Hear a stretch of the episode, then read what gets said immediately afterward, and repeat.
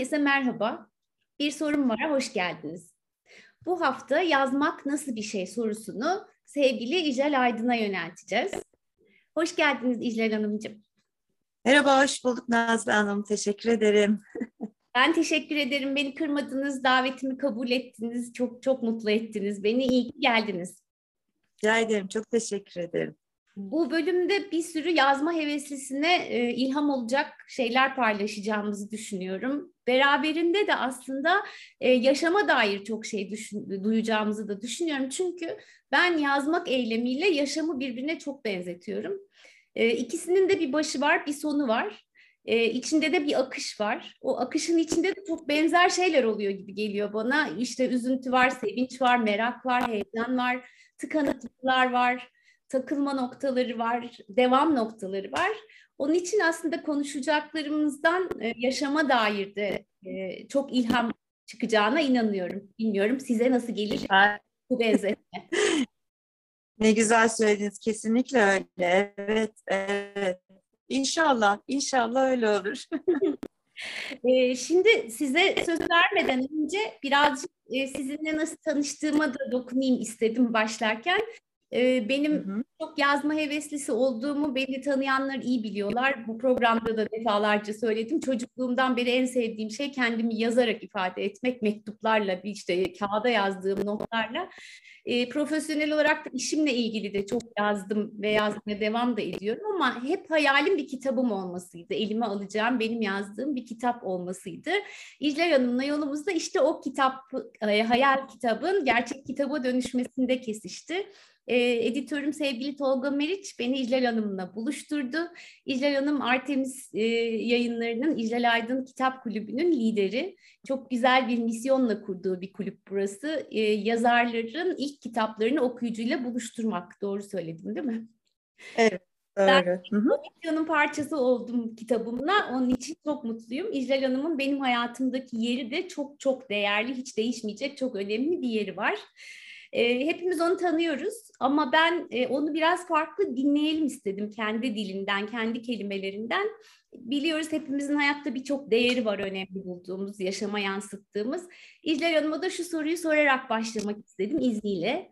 Onun için yaşamdaki üç güçlü değerinden hareketle bize biraz kendinden söz edecek olsa dedim.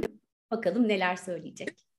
Üç güçlü değer, sizin değer, sizin için en önemli değerlerinizden üç tanesi yaşama nasıl yansıyor? Siz onları nasıl e, hayata geçiriyorsunuz? Sizi onlarla tanısak değişik olur gibi geldi. Evet. Ee, aslında üç tane olunca biraz böyle seç, sanki bir şey seçmek, sıralamak, öncelikli hale getirmek gerekiyor diye düşünüyor insan ama belki de ilk aklımıza gelenler en doğru olanlardır diye düşünüyorum. Ee, yaşıma göre hep değişti biliyor musunuz Nazlı Hanım? Yani her 10 yılda bir değişiklik gösterdi. Temel bazı değerlerden bahsetmiyorum ama. Yani bu çocukken bize öğretilen doğruyu söylemek, zamanı iyi kullanmak, iyi bir insan olmak gibi e, bu düzenin yani içine doğduğumuz e, bu sistemin e, şey siyasi e, ve ekonomik sistemin içinde bu değerlerin de yeri değişmi, değiştiği gibi kendi özel dünyamızdaki iniş, çıkış, iniş çıkışla da değişkenlik gösterdi tabii. Bazen çok başarılı olmak benim için önemli bir motivasyon kaynağıydı. Çünkü başarının diğer insanlara bir ceza olacağını düşünüyordum. Fakat belli bir yaştan sonra neden diğerlerini cezalandırmak istiyorum ki dedim kendi kendime.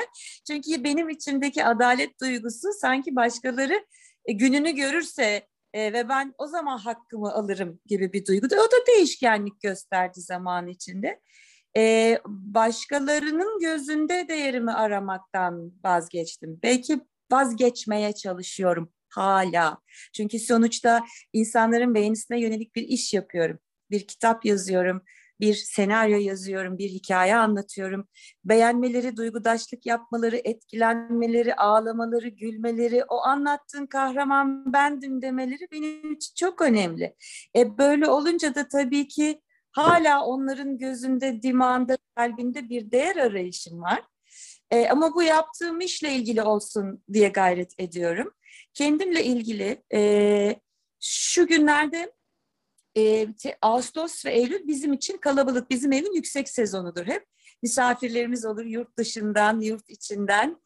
E, çok da mutlu oluruz, çok da eğleniriz. E, bugünlerde gene böyle bir kalabalık grup misafirimiz var. Kızımın üniversiteden arkadaşları bizle beraber. E, evvelsi gece sabah 5'e kadar sohbet ettik onlarla. Bir süre sonra baktım iş aslında bir gençlik paneline dönüşmüş işte. İcdel abla onu o zaman nasıl halletmiştin? İcdel abla bunu nasıl e, baş etmiştin diye. E, o tatlı anılarımı anlatırken onlara da e, aslında şunu söyledim yani kızlar hayatınıza sahip çıkacağınız anlar var. Bu sahip çıkmak aslında şu lafı biraz uzattım ama Nazlı Hanım. Yok. Yani bir kere e, özgürce bir aşk yaşamak istiyorsanız, özgürce seyahat etmek istiyorsanız, birisini sadece kalbiniz istediği için sevmek ya da bir şehre tamam ben artık buradan gidiyorum diyebilecek kadar terk etme noktasına geldiyseniz bunları yapabilmek için bir gücünüzün olması lazım. O güç de ancak mesleğinize sahip çıkmanız, mesleğinizi almanızla olur. Para kazanmanızla söz konusu olur. O yüzden yapacağınız ilk şey özgürlüğünüzün anahtarı olan o mesleği en iyi şekilde yapacak kadar çalışın, yorulun. Gerekirse tatil yapmayın. Ama bu özgürlüğün anahtarı. Bu aynı zamanda dişil hürriyetin anahtarı. Bu insan olmanın, hür insan olmanın, cumhuriyete sahip çıkabilmenin, yani kendi iç cumhuriyetimize. Zaten ülkemizle ilgili yaşadığımız bir dolu şey var ama o yüzden e, sanıyorum bütün değerlerin hepsinin toplandığı bugünlerde bir tek şey var yaptığım işi en iyi şekilde yapabilmek. Erken kalkmak mı? İnsanlara saygılı olarak yaşamak mı? Gençliğe hürmet etmek mi? Hala öğreniyorum ama dediğim gibi en iyisini yaparsam o değerlerin hepsi de içinde gibi geliyor bana. Yine uzun cevap verdim ama. o, harika bir cevap oldu. Yaptığımın en iyisini yapmak çok önemli bir cümle gerçekten. Elimden gelenin en iyisini yapmak benim de en sevdiğim cümlelerden bir tanesi. Çok teşekkürler güzel cevabınız için. Peki e, bugün bir sürü aslında konu konuşabilirdik ama çünkü sizin çok şapkanız var başınızda taşıdığınız. Annesiniz, evlatsınız, e, yazarsınız, romanlarınız var, denemeleriniz var, senaryo yazıyorsunuz, oyuncusunuz, gazetecisiniz. E, çok güçlü bir hayvan seversiniz. Sizin de benim gibi dört ayaklı dostlarınız var, onları da biliyorum arkadaşsınız, dostunuz hepsinden konuşabiliriz ama bugün ağırlıklı yazmak ve okumak üstüne odaklanalım istedim. Çünkü çok güçlü bir okur olduğunuzu da ben tahmin ediyorum yazarlık rolünüzün üzerine. Ee, ama şunu merak ediyorum. Sizin için okumanın ve yazmanın anlamı ne? Hayatınızda nasıl bir yeri var o iki kavramın? Ee, her zaman söylediğim bir şey var. Ee, siz de bir ebeveyn olarak bana katılacaksınız diye düşünüyorum. Çocuklarımız bizim söylediklerimizden ziyade bizden gördüklerini yaptılar daima. Ben de annem babamdan gördüğümü yaptım ve benim annem babam kitap okuyan e, ve çok tartışan bir çiftti. İkisi de aktif siyasetteydi. Zaten o dönemin 68 kuşağının aktif olmadığı bir, bir, bir yer, bir durum yoktu sanıyorum. e, o yüzden bizim elimizde politik tartışmalar, grupların bir araya gelmeleri, tekstil makineleri, bildiriler, kitaplar, kitap e, e kitap basma meselesi, fikir tartışması, tartışma yazma, yazarak birbiriyle anlaşabilme her zaman vardı. Çok küçük yaştan itibaren hem anne babamdan bunu gördüm hem anne babamın çevresinden bunu gördüm. Tabii ki onları özenerek başladı kitap okumalarım. Onların okuduğu yani e, hem çok hep çok kitap alınan bir çocuk oldum. E, e, çok güzel bir çok büyük bir kütüphanemiz vardı evimizde. Ve hep yazdılar. Birbirleriyle kavgalarını da yazarak çözmeye çalışırdı annemle babam. Mektuplaşırlardı. Babam günlük tutardı. E, ve o dönem dediğim gibi e, hani bildiri ama o bildiriler birbirlerine yazdıkları mektuplar da bildiri gibiymiş. Şimdi mesela şeyleri buluyorum da eski notları buluyorum. E, tabii ki e, bu yaşamımızın temel alışkanlıklarından biri oldu biz çocukken. Ben kitap okunmayan bir ev ya da yazı yazmayan bir anne baba olacağını zannetmezdim. Ee, yani hiç hiç hiçbir zaman böyle bir şey düşünmedim. Ee, sonra çok aktif bir biçimde medyada çalışmaya başladığımda bahsettiğiniz gibi birkaç alanda birden televizyon, gazete, e, dergi ve radyo bütün bu iletişim kanallarının hepsinden birine aktarmaya başlayınca aktardığım kadar algılayamadığım, okuyamadığım, kendimi besleyemediğim bir döneme girdim. Ee, o, o dönemde de bence e, çocukluk ve gençlik yıllarındaki o e, şeyden, hazineden epey bir faydalandım. E, sonra e, biliyorsunuz bundan 5-6 yıl önce hayatımı köklü bir biçimde değiştirme kararı verip büyük şehirden ayrıldım ve e, daha küçük bir kasabada, bir köyde yaşıyorum şimdi.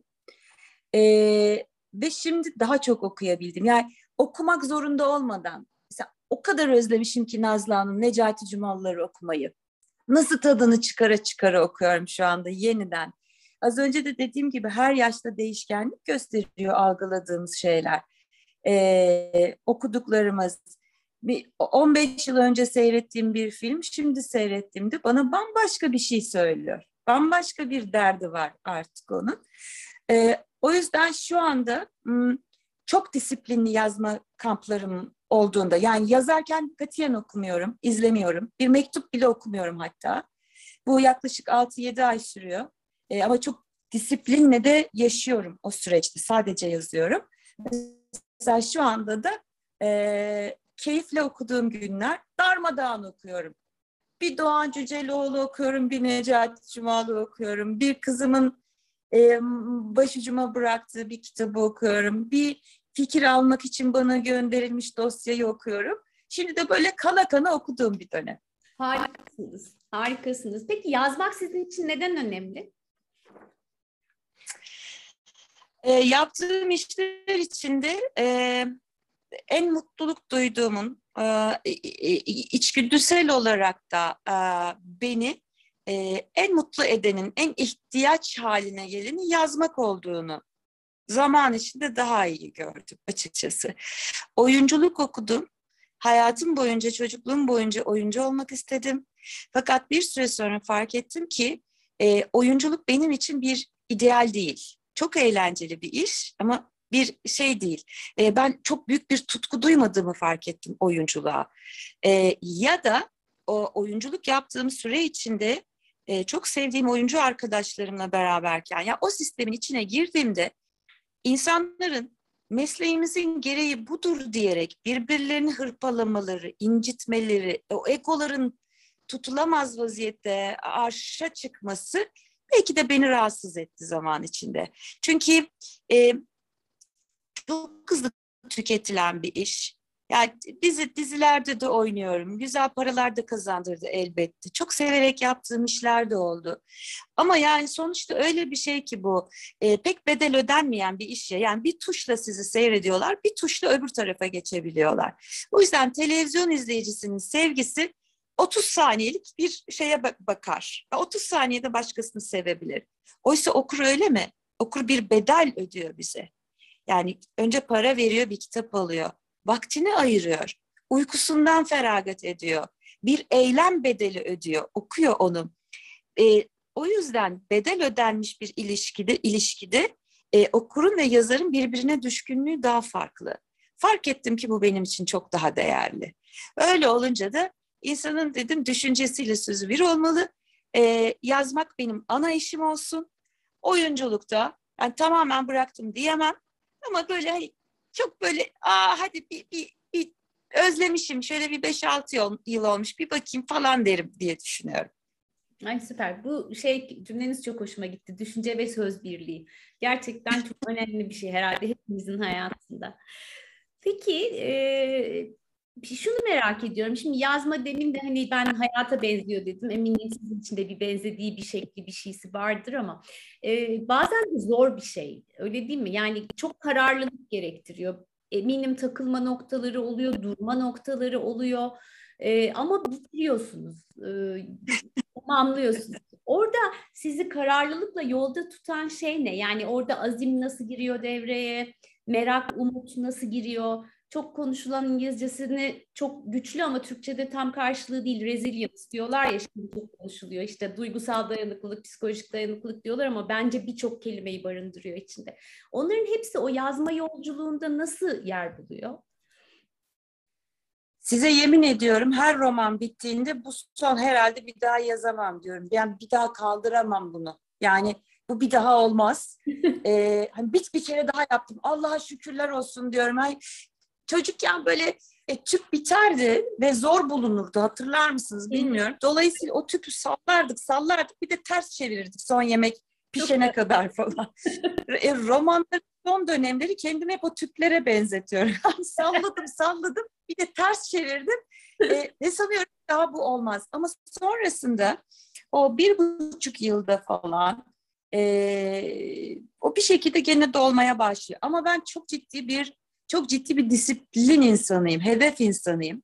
E, bazen hayret ediyorum. Şimdi fakat çok kolaymış gibi gösteriyorum galiba dışarıda. Çünkü bir sürü insan bana şey diyor. Ben sizin kitabınızı okuduktan sonra dedim ki kesin ben de yazarım bundan. o kadar çok duyuyorum ki. E, ben de yazın zaten. Yani her hayat biriciktir. Her hayat en az bir roman olur. Ve her insan en az bir yemek tarifi bıraksa çocuk, bir yemek kitabı bırakmış olur. Tariflerini yazsa, uydurduğu bir masalı yazsa bir masal kitabı bırakmış olur. Ve bundan daha değerli hiçbir şey de olamaz. Yazmak kadar kıymetli hiçbir şey yok. Herkesin bir kitabı olsa keşke. Ama öbür taraftan da siz de takdir edersiniz.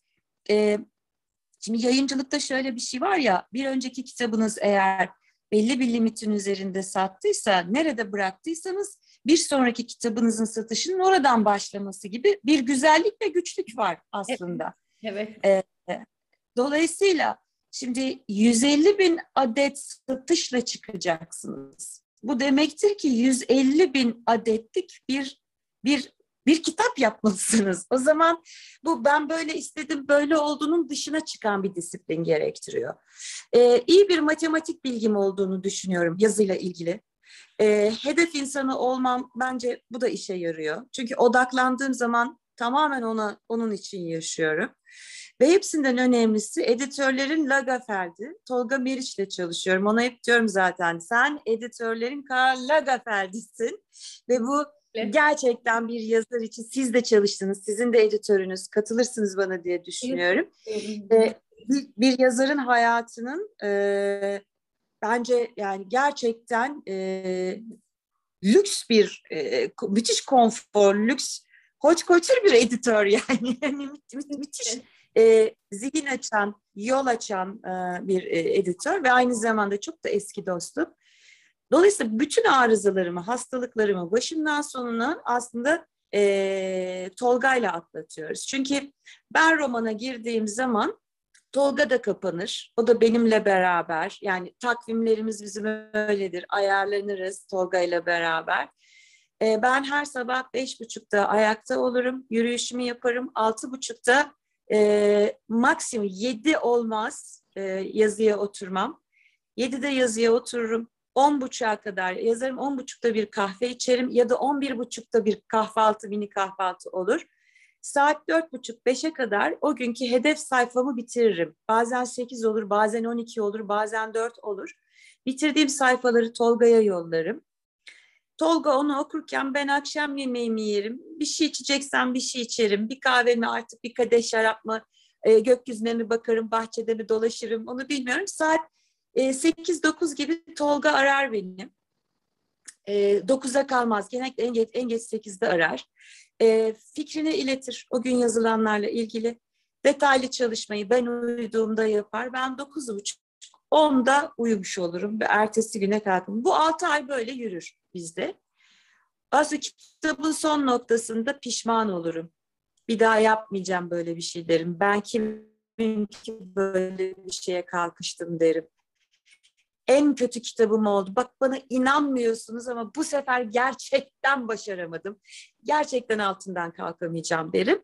Ee, sevgili menajerim Tülinberg şey der, tamam kitabı koparma vakti gelmiş icralde, alın artık onu ondan. Mümkün değil, veremem, rezil olacağım. Hayır Tolga sakın verme. Halılarda yatarım yerde. Yere yattığım zaman da kızım haber veriyor. Diyor ki annem artık e, döşemede yatmaya başladı. Kitap bitti Tolga abi değil mi? Diyor ki evet bitti. 10 gün hastalanıyorum kitap gittikten sonra. İlk defa böyle bir şey yaşıyorum diyormuşum her defasında. Ama gerçekten çok inanıyorum Nazlı Hanım ilk kez bunu yaşadığıma. Diyorum ki daha önce böyle olmamıştı bu. Bu üç kız kardeş de böyle olmamıştı. Ben biliyorum bu böyle olmayacak. Ondan sonrası zaten e, kapak geliyor. E, sonra yayıncılarım işte dağıtımlara başlıyorlar. Sonra DNR'ın kurumsal iletişim direktörü sevgili Nalan e, Demircioğlu. Hayırlı olsun, nereyle başlıyoruz diye arıyor. Ondan sonra sakinleşiyor. Müthiş bir süreç ama ya içinde çok güzel şeyler var hepimize örnek olacak. O işin matematik kısmı var, rutinleriniz var anladığım kadarıyla o sabahki yazma e, zamanlarınız, öğleden sonraki yazma zamanlarınız bozmadığınız, e, hedefiniz var e, ve beraberinde de yol arkadaşınız var aslında sevgili Tolga da güçlü bir yol arkadaşı diye anlıyorum bu süreçte. Size evet. çok katılıyorum. Çok, çok. Ben profesyonel koçluk da yapıyorum. Ben Tolga ile ilk tanıştığım zaman sorduğu soruları duyunca yazarken e, çünkü ben ona ilk e, kopyayı gönderdiğimde 100 sayfaydı. Buradan bir 100 sayfa daha çıkar dediğimde şaşkınlıkla dinledim ben onu nereden çıkacak diye. Fakat o kadar güçlü soru soruyor ki ben ona dedim ki senin içine işlemiş bir tane koç varmış zaten eğitimine gitmeden. O sorular inanılmaz yol açıyor, alan açıyor. Onun için hakikaten yol arkadaşlığı da çok önemli. Yazmak isteyenler biraz bu kelimeler üstünde düşünebilirler herhalde. Sizden aldıkları ipucuyla. Peki bir şey daha soracağım. Ee, o da şu mükemmeliyetçilik kavramıyla ilgili. E, ben çok geç fark ettim onun benim hayatımdaki aslında en büyük engellerden bir tanesini oluşturduğunu, ben çok iyi bir şey olduğunu düşünerek sımsıkı tutunurdum mükemmeliyetçiliğe. Sonra bir baktım ki o aslında benim yapabileceklerimi yapmama engel olan bir kavrammış meğerse. Hala çok ayrılamadık birbirimizden ama büyük ölçüde ayrılmayı başardım. Hatta işte kitabı da yazamıyormuşum. O yüzden 55 yaşına kadar neredeyse beklemişim. Ee, sizin acaba mükemmeliyetçilikle ilişkiniz nasıl? Ee, yazma heveslileri belki duymak isterler. E, tabii ki herkesten aynı şeyi beklemek mümkün değil. Ama e, ya şöyle söyleyeyim. Ben e, 25 yıldır yazıyla para kazanıyorum e, popüler bir yazar olmama rağmen o, o tarihte e, yazı kariyerimin 12. yılında bir roman yazmaya cesaret edebildim. E, ve e, 17. yılında e, çok satar yani diğer kitaplarım çok satıyordu ama onlar e, işte köşe yazılarımın e, bir araya gelmesiydi bazı proje kitaplarımızdı. E, 300 bini aşan kitaplarım olmuştu gene yani hep bir bestseller şeyimiz vardı, e, etiketimiz vardı. Ama hani gerçek anlamda e, galiba galiba oldu bu işi. Ben e, bir dördüncü romanım Kalbimin Can Mayası'nda söyleyebildim. Yani bu ha bu da hala iş gene olmadı de, yani size anlatıyorum içtenlikle anlatıyorum. Şimdi bu bu olmadı aslında bence önemli bir şey. Bundan vazgeçmemek de gerekiyor. Çünkü oldum dediği anda insan e, hayatın içinde de kendisine çok büyük haksızlıklar etmeye başlıyor. Yani kendini yenileyememek gibi bir tehlikesi var bu işin. E, onun için gençliğe hürmet etmek çok önemli ve çok zor tabii ki. E, bir taraftan ona gayret ediyorum. Bir taraftan e, anlamaya, öğrenmeye çok çalışıyorum. E, ama bu mükemmeliyetçilik şöyle geçen gün şöyle bir şey yaşadım. Bu galiba e, insanın kaldıramayacağı bir tanrısallık meselesi. Ya kusursuz olma kaygısı. Yani e, ufacık bir hatada olağanüstü bir utanma duygusu. Hatta başkaları adına utanma duygusu. Yani birileri böyle saçmalıyorken televizyonda bana göre saçmalıyorken. Yani benim fikrime, benim düşünceme, bakış açıma göre bir insan kendine bunu nasıl yapar diyerek onun adına da utanma duygusunu geliştirmek hatta çok yorucu. Çok yorucu, çok hırpalayıcı. Geçen de gene kalbim hızlı hızlı çarpmaya başladı. Bir böyle bir midem bulandı yine, bir terledim, bir kendimi çok kötü hissettim falan.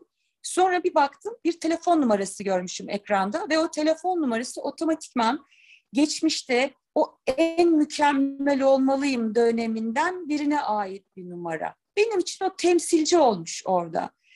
Ee, Gene uzattım ama Nazlı Hanım başarabildim mi bilmiyorum. Ama ben artık kusurlu yaşamak ve birazcık daha huzurlu yaşamak istiyorum.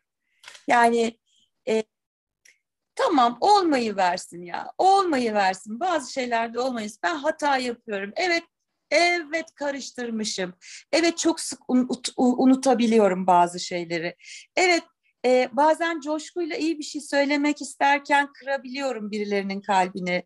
E, ama hemen telafi etmeye de çalışıyorum çünkü en çok ben üzülüyorum. Evet artık eskisi kadar e, genç ve güzel değilim. İsterdim. genç bambaşka bir güzelliği var. Ama yaşlanmamız bir kusurmuş gibi bize sürekli olarak bunun dayatılması. Yani çok güzel bir kahvaltı yaparken ay şimdi bunu yedim ve yine kilo alacağım demek istemiyorum artık. Ben artık dediğim gibi biraz kusurlu ama çokça da huzurlu olmak istiyorum. Ha, evet bu çok güzel. Bu da çok güzel bir cümle oldu. Bir sürü şey çıkıyor. Slogan cümle çıkıyor sizinle sohbetimizden ortaya. Kusurlu ve huzurlu yaşamak hakikaten öyle. Kusursuz olmak gibi bir zaten öyle bir herhalde kapasitemiz de yok aslında. İnsandan bahsediyorsak beraberinde hatadan, aksaklıktan da söz etmek çok da yanlış değil evet. herhalde. Ee, evet. Süper kitaplarınız var İclal Hanımcığım. Ben e, önceki kitaplarınız çok başarılı, romanlarınız çok güzel. Ben roman okumayı e, bir süre bırakmıştım çünkü e, çok fazla iş kitabı okuyordum, işimle ilgili kitap okuyordum. Romana vaktim kalmıyordu. Son 5-6 yıldır roman okumaya da yeni geri dönebildim gençlik yıllarımdan sonra. Çok da hoşuma gitmeye başladı. Şöyle romanlar çok hoşuma gidiyor, onu çok fark ediyorum. Kendimi romanın içindeymişim zannettiğim, öyle bir yanılgıya düşüp kendimi orada gördüğüm romanlar çok hoşuma gidiyor. Sizin romanlarınızda da ben öyle oluyorum. Yani sanki kurduğunuz sahne orada önümde ben de o sahnenin içindeyim. Gizlice seyrediyorum oradakileri ve dinliyorum. Hatta böyle bir kol uzağımda şöyle omzuna dokunursam bana dönüp bakacak kahramanlar gibi geliyor. Bu da e, yani müthiş bir bence kurgu becerisi diye düşünüyorum. Elinize gönlünüze sağlık. E, romanlarınızda güçlü hayatlar, dünyalar yaratıyorsunuz. Önce bir dünya yaratıyorsunuz. Sonra içinde hayatlar yaratıyorsunuz. Sonra onun kahramanlarını e, yaratıyorsunuz. Bu nasıl bir şey? E, bu aslında çok eğlenceli bir oyun aynı zamanda. E, mesela son romanım Söylenmemiş Sözler'de ben e, bugün romanı okuyanlar e, şöyle söyleyeyim. Romanın or siz ortasını sizin ortası olarak gördüğünüz bölüm şu anda basılı kitapta aslında benim ilk yazmaya başladığım bölüm. Ha. Ee, Marlon'larını bekliyorum da bir tarafta havlamaya başladı o mu geldi acaba diye. Arabasının sesini tanıyor. Uuu diye. Çok tatlılar ya. Çok ee, değil mi? Böyle bir şeydi. Ee, dediğim gibi ön, önce ortasını yazmaya başladım. Yani aslında önce Nona'yı yazmaya başladım. E, fakat bir sonra o size bahsettiğim matematiği ve şey var ya bu işin yani 150 bin satacak ve bizi kimler okuyor ve bu daha doğrusu biraz daha başa döneceğim. Dil Tarih Coğrafya Fakültesi, e, tiyatro bölümü, oyunculuk öğrencisi olduğumda çok değerli hocalardan çok güzel dersler aldım. Bunlardan bir tanesi sahne bilgisi dersimizi veren Profesör Nurhan Karadan birinci derste tahtaya yazdığı üç soruydu. Ne söyleyeceksin, kime söyleyeceksin ve nasıl söyleyeceksin? Bir oyuncu da olsan, bir rejisör de olsan, bir tiyatro yazarı da olsan, dünyayla derdi olan bir insan da olsan bu üç soruya bu sırayla yanıt vererek başlayacaksın. Ne söyleyeceksin, kime söyleyeceksin, nasıl söyleyeceksin? Dolayısıyla yaşamım boyunca bu üç soru her alanda kendime sorduğum, bu sırayla sorduğum üç sorudur. Şunu biliyordum ki e, söylenmemiş sözlerde artık daha fazla içeride tutulamayacak olan şeylerin dışarı çıkmasına yönelik bende bir ihtiyaç vardı. Yani İstanbul'u terk etme nedenim. Başıma bir iş gelir mi? Çocuğuma bakıyorum, anneme bakıyorum. Ama içime de sinmiyor. Ben bu düzenin bir parçası mıyım? Keşke dese miydim? Keşke yapsa mıydım? Artık 50 yaşına da geldim. Bir yerden bunları temizlemeliyim duygusuydu. Anlatmak istediğim bu. Bunu biliyorum. Ne söyleyeceğim? İşte nasıl söyleyeceğim konusu en sevdiğim oyun kısmı. Ee, nasıl söyleyeceğimi de kime söyleyeceğim belirliyor. Dolayısıyla bu kitapta benim en çok kadınlar okur. Sonra gençler okur. Ve söylenmemiş sözlerde yüzdesi şu anda hızla değişen bir erkek okur gelmeye başladı. Ha, ben de genellikle yüzde 22-27 arasında değişirdi erkek okurlarım. Sayabildiğimiz, görebildiğimiz e, sorulara yanıt ver, verilen ölçüde. Şu anda görüyoruz ki e, söylenmemiş sözler 30'lara varan bir erkek okura ulaşmaya doğru yürüyor. Bu da gösteriyor ki bu karakterleri do- en azından inşallah öyledir. Doğru sıralama ile yerleştirmişim. Yani ben aslında Filiz'i fi, e, hikayemin sonunda ortaya çıkarmayı planlarken dedim hmm, bir saniye bu kadar çok kadının hikayesi ise bu o zaman önce Filiz'i göstermem gerekiyor. Sonra Oktay'ı tanıtmam gerekiyor. En son Nona'yı tanıtmam gerekiyor. Ve bu üç kuşağın arasına da bugünün gençlerini koymam gerekiyor. Yani söylemek istediğim şey bu. Ee, böyle olunca da benim için de çok zevkli bir oyuna dönüşüyor aslında. Evet dediğim gibi burada da çok iyi bir oyun arkadaşım var. Tolga mükemmel bir antrenördür. Ee, böyle kendi başıma futbol oynuyorum. O da yan taraftan bağırıyor. Harika anlattınız ya çok güzel. Yani aslında şu bir de şunu merak ediyorum bununla ilgili. Sizin o kahramanlarınız yani romana yerleştirdiğiniz kahramanlar benim hepsinden aklımda kalanlar var. İşte Nariye, Yaşar, Samire, işte Lorin, e, üç kız kardeşten dönüş, Sadık seçtiklerim onlar bir hepsi geliyor da aklıma. E, son kitaptakiler zaten hepsi benim için müthişti. E, Nona harikaydı. Size de söyledim. Öyle, öyle dokunuşlar vardı ki işte o örtü gözümün önünde duruyor. Mutfaktaki işte tutacak, kiraz tutacak gözümün önünde duruyor. Onlar böyle şey hepsi duruyor. Size keşke fotoğrafını gözümden çekip verebilsem. Ee, öyle bakınca şey de çok hoşuma gidiyor. Sizin karakterleriniz o anın karakteri değil sadece öyle geliyor bana yani onların bir geçmişi var, geçmişteki bağları var, hem ülkeyle bağları var, hem insanlarla bağları var, bir de gelecek hayalleri var. Biz okurken Onların bütününü görebiliyoruz. Sonra da şunu düşündüm, hep okurken onu düşündüm sizin kitaplarınızı. Ee, siz bence yaşamdaki gözlemlerinizi, insan gözlemlerinizi, insan hikayelerini de oralara koyuyorsunuz gibi geldi. Hepsi kurgu değil gibi geldi. O konuda ne söylersiniz? Tabii tabii, tabii ki e, mümkün mü? E, unutulmaz ne kadar çok şey var. Bazılarını e, e, mesela e, yaşamış olduğumu bile hatırlamıyorum ben. Kitap bitiyor teslim et, edip ettikten sonra hani dedim ya bir 10 günlük şey dönemi var kahramanlardan ayrılmanın bir yaz dönemi var yani çünkü gerçekten orada bir ayrılık var. Yani bir daha bir daha göremeyeceğim onları. Yani bir daha yoklar. O kadar zor ayrılıyorum ki bazılarından. Mesela sağ, üç kız kar, e, kalbimin can mayasında Sadık Bey'in ölümü Ay. Onu yazana kadar mahvoldum Nazlı Hanım. 10 gün yazamadım onu. Yani e, oturup yazmam lazım artık orası. Yani o bölüm yazamıyorum bir türlü. E, yaşamımda çok değerli, çok çok değerli ilkokul öğretmenim. Hatta mesleğimin mimarı diyebilirim. E, bir gün sen çok ünlü bir yazı, yazar olacaksın ve ben senden imzalar alacağım diyen bir ilkokul öğretmenim vardı benim. Ne kadar e, Çok. Allah rahmet eylesin. E, onun işte bu Sadık Bey'in ölümünü yazacağım. Bir türlü yazamıyorum. Kıvranıyorum evde. E, ilkokul öğretmenimin ölüm haberi geldi. E, o gün yazdım. Of. O gün yazdım. Aslında o ilkokul öğretmenime veda. Ve yazdıktan sonra da iki gün uyudum. Yani tam bir yas uykusu bu. Çok bağlanıyorum bazen. Delice bir şey ama çok mutluyum. Bundan çok mutluyum. Bir insana bundan daha güzel bir Allah'tan hediye armağan olabilir mi?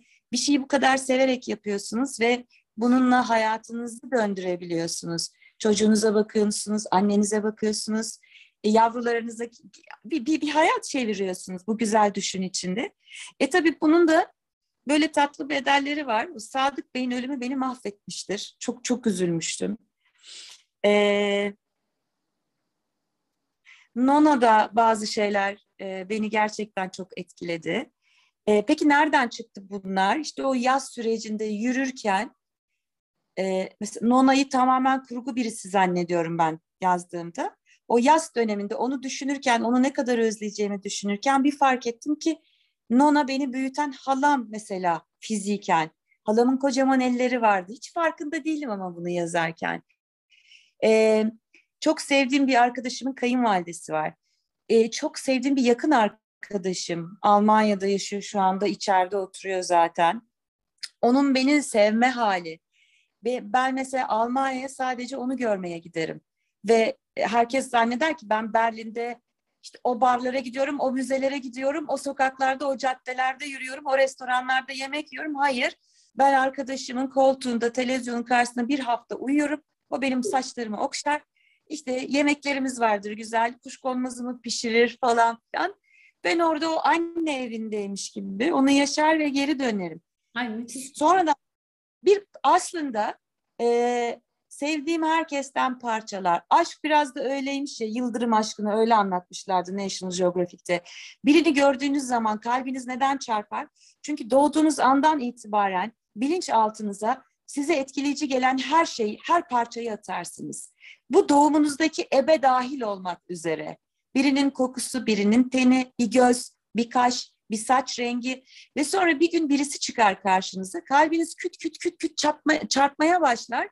Size bu kadar tanıdık gelmesinin nedeni sevdiğiniz her şeyden bir bütün olmasıdır. Yıldırım aşk onunla karşılaşmanın o hatırayı canlı bir biçimde görmenin karşılığıdır demişlerdi. Sanıyorum sevdiğim karakterlerde de böyle bir aşk e, yaşıyorum. Böyle bir bütün olduğu için, parçalardan bütün olduğu için. O bütünü de çok güzel oluşturuyorsunuz. Çünkü biz de o bütünü görebiliyoruz. O müthiş şey. Elinize sağlık. Peki şunu merak ediyorum bir de. Siz romanlarınız bitip basıldıktan sonra onu kitap olarak elinize alıp okuyor musunuz? Bir okuyucu gibi.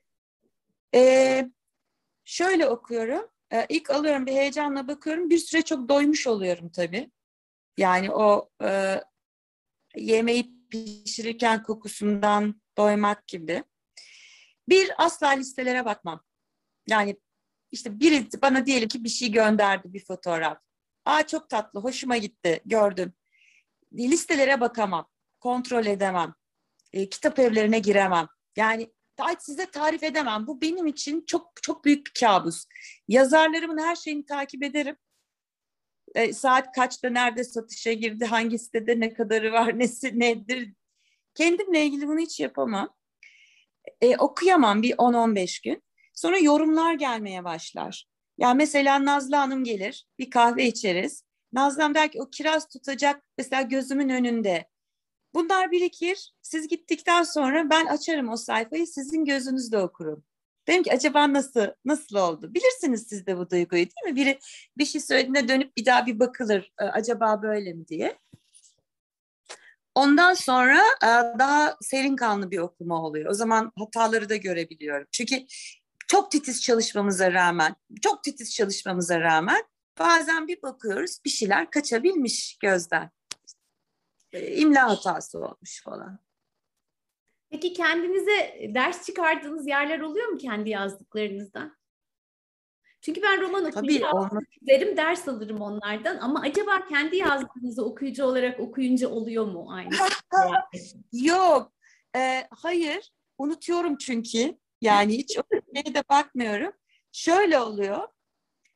E, mesela çok eski bir kitabımdan bir şey gönderiyor birisi bana sosyal medyada. Vav diyorum çok güzelmiş. Nereden bu? E, sizi diyorlar. Aa ben mi yazmışım diyor. ee, şaşırdığım anlar oluyor o şeye. E, çünkü bu gerçekten e, hani ke- keşif değil bence bunların hepsi anımsamak. Yani bütün bu kayıtları anımsamak, tekrar ortaya çıkarmak. E, ders alıyor muyum? Şundan ders alıyorum. Bir daha böyle hatalar yapma gibi. Yani, öyle ama onun dışındakiler e, başkalarının gözünden görünce e, anlam buluyor benim için. Daha doğru olur. Ee, peki şimdi şu iki tane e, değişik sorum var size. Şimdi bir tanesi şu. E, diyelim ki o hani ilk kitabınızı yazdığınız romanların da öncesindeki ilk kitabınızı ne kadar 20 yıl önce mi demiştiniz az önce not ettim kağıdımı kaldırmışım. 2000. 25 20 galiba. 2000, 2000 hayat güzeldir.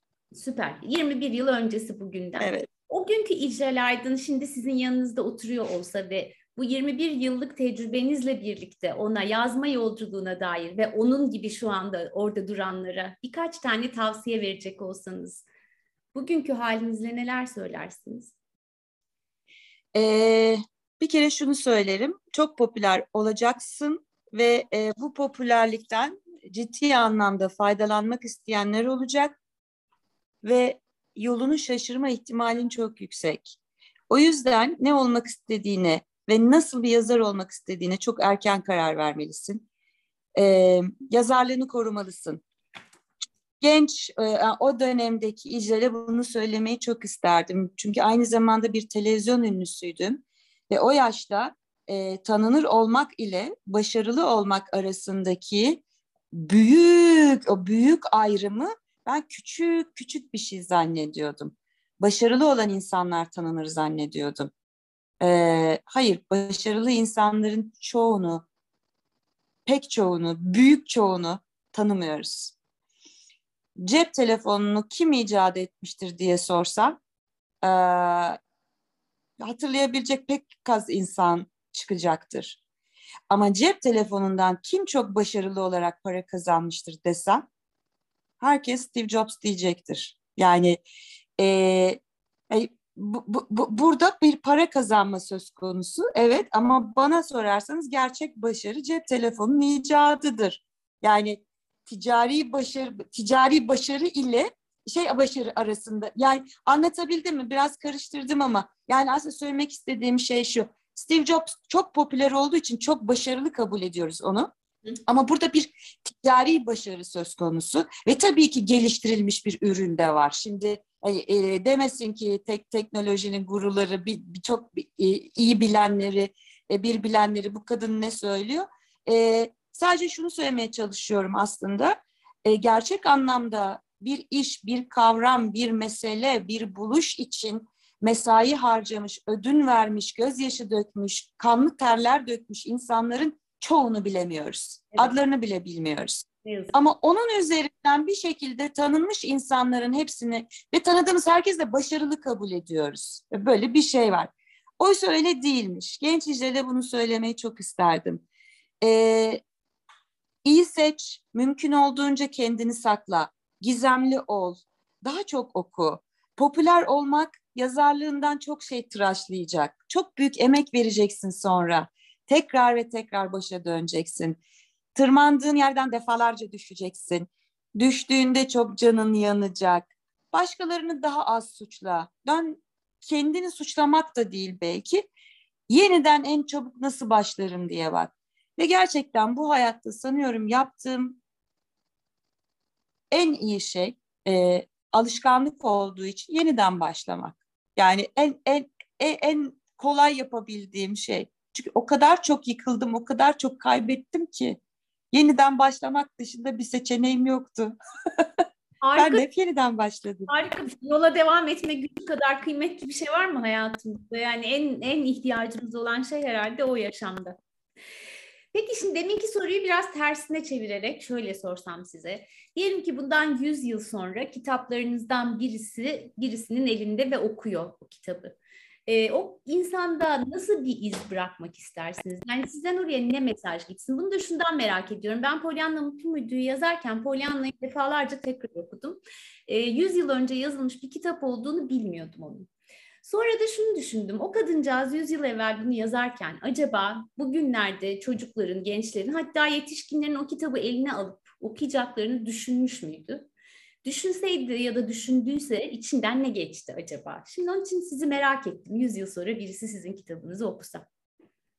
100 yıl sonraya kalır mı bilmiyorum Nazlı Hanım ama bütün kalbimle aslında 30 e, yıl sonraya kalsın. Yani en az 30 yıl sonraya kalsın istiyorum. Çünkü e, mümkün olduğunca çok bu dönemi ve kendi tarihimi ve benden bir önceki kuşağın tarihini kaydetmeye çalışıyorum öykülerin içinde. Ya mesela unutursun da e, önemli önemli bölümlerden bir tanesi 1963 yılında Ankara'nın ortasına düşen Uşak'tır. Ne kadar yakın bir tarihten bahsediyorum. 1963. Neredeyse kimse hatırlamıyor. Ve şehrin merkezine Ulus'a düşmüş bu. İnanılır gibi değil. E, ve bir sürü insana da bunu hatırlattı. E, şu an yaşadığım kuşağı bile. Onlara bunu hatırlatmanın ötesinde dediğim gibi 30 yıl sonraya kalsa bile benim için çok kıymetli. Ben zaten bugünü yarına kaydetmek için yazıyorum. Bugünü yarına kaydetmek süpersiniz. Peki bugünden geleceğe doğru e, ilerlerken e, yazma hayatınızda en çok yapmak istediğiniz şey ne? Hmm. Aa. Hmm. Bilmem yapıyorum galiba Nazlı Harika. Harika, süper. Yani e, şu anki şeyden memnunum diyebilirim. Ee, çizdiğim yoldan memnunum. İnşallah böyle gider. İnşallah gidecektir de eminim. Yeni romanlarınız da gelecektir diye hayal ediyorum. Gelecek değil mi? Evet evet. E, şu anda zaten e, hazır ve şu günlerde başlamam gereken bir ara kitabım vardı. E, fakat söylenmemiş sözlerin gidişatından memnunuz. O yüzden birazcık daha onun yolunu bir takip edelim bakalım. Ondan sonra tarih belirleyelim dedik.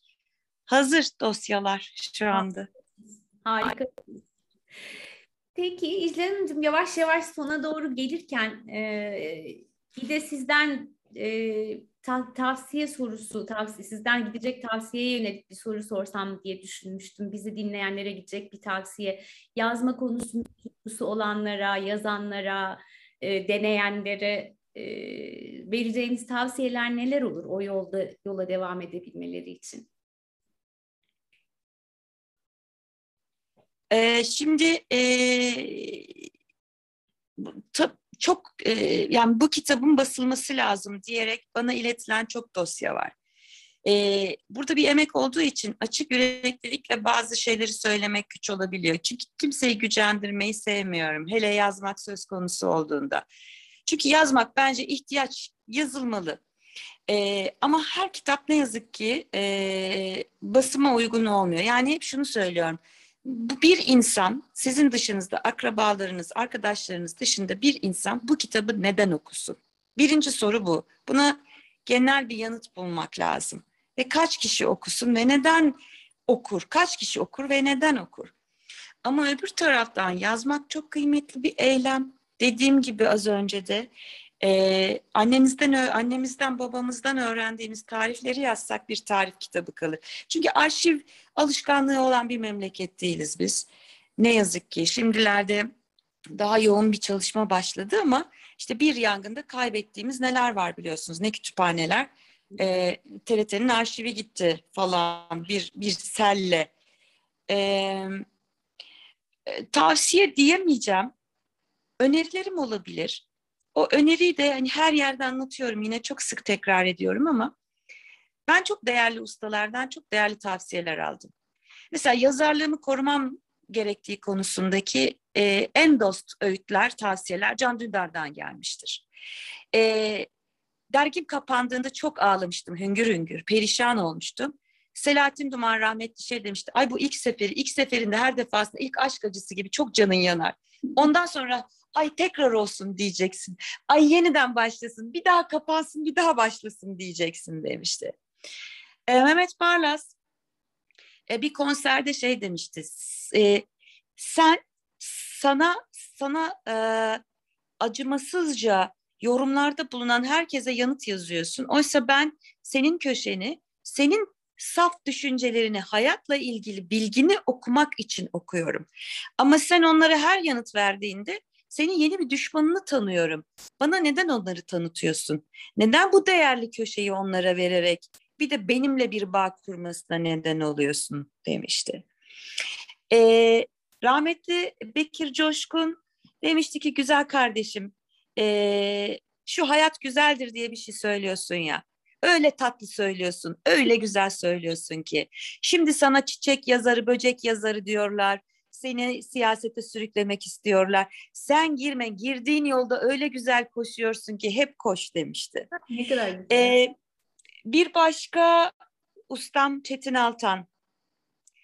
Ee, Çetin abi dedim, bana öyle diyorlar, bana böyle diyorlar. Hani desinler, biz de güzel bütün kızlara derdik dedi bir gün. Ve arkasından şunu söyledi.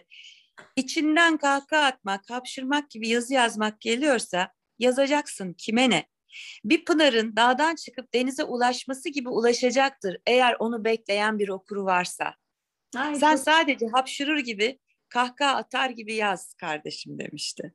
Ay, Şimdi dolayısıyla bence e, bu sorunuza bana önerilerde bulunmuş ustalar eşliğinde yanıt vermiş olayım. Harikasınız. Bir sürü şey çıktı eminim dinleyenler için bu söylediklerinizin içinden. Çok teşekkür ederim. İclal Hanımcığım. Bu kadar misafirli bir döneminizde bana bir saat ayırdınız. Çok teşekkür ediyorum. İyi ki varsınız. Rica ederim. Ee, Biz de öyle. Çok güzeldi. Bir sürü şey öğrendim ben de size dair bu söyleşim sayesinde. Ee, en çok içlerinden şunu söyleyerek bitirmek istiyorum. Bugünü geleceğe kısmı çok değerli geldi bana. Biz aslında bugün de bugünü geleceğe kaydetmiş olduk sizinle. Ee, bir sürü insan gelecekte bugünü dinleyecekler ve bir sürü ilham alacaklar inşallah konuştuklarımızdan. Ee, teşekkür evet. ediyorum. Ee, iyi ki varsınız. İyi ki sizi tanıdım. Yine Ay ben... üzere diyorum. İnşallah Nazlı Hanım. Çok teşekkür ederim. Çok öpüyorum güzel yanaklarınızdan. Görüşmek üzere. Sağ olun. Hoşçakalın. Evet sevgili konuklarımız bizi dinlediğiniz için çok teşekkür ediyoruz. Bir sonraki hafta yeni bir konukla ve yeni bir soruyla yine birlikte olacağız. Kendinize iyi bakın. Hoşçakalın.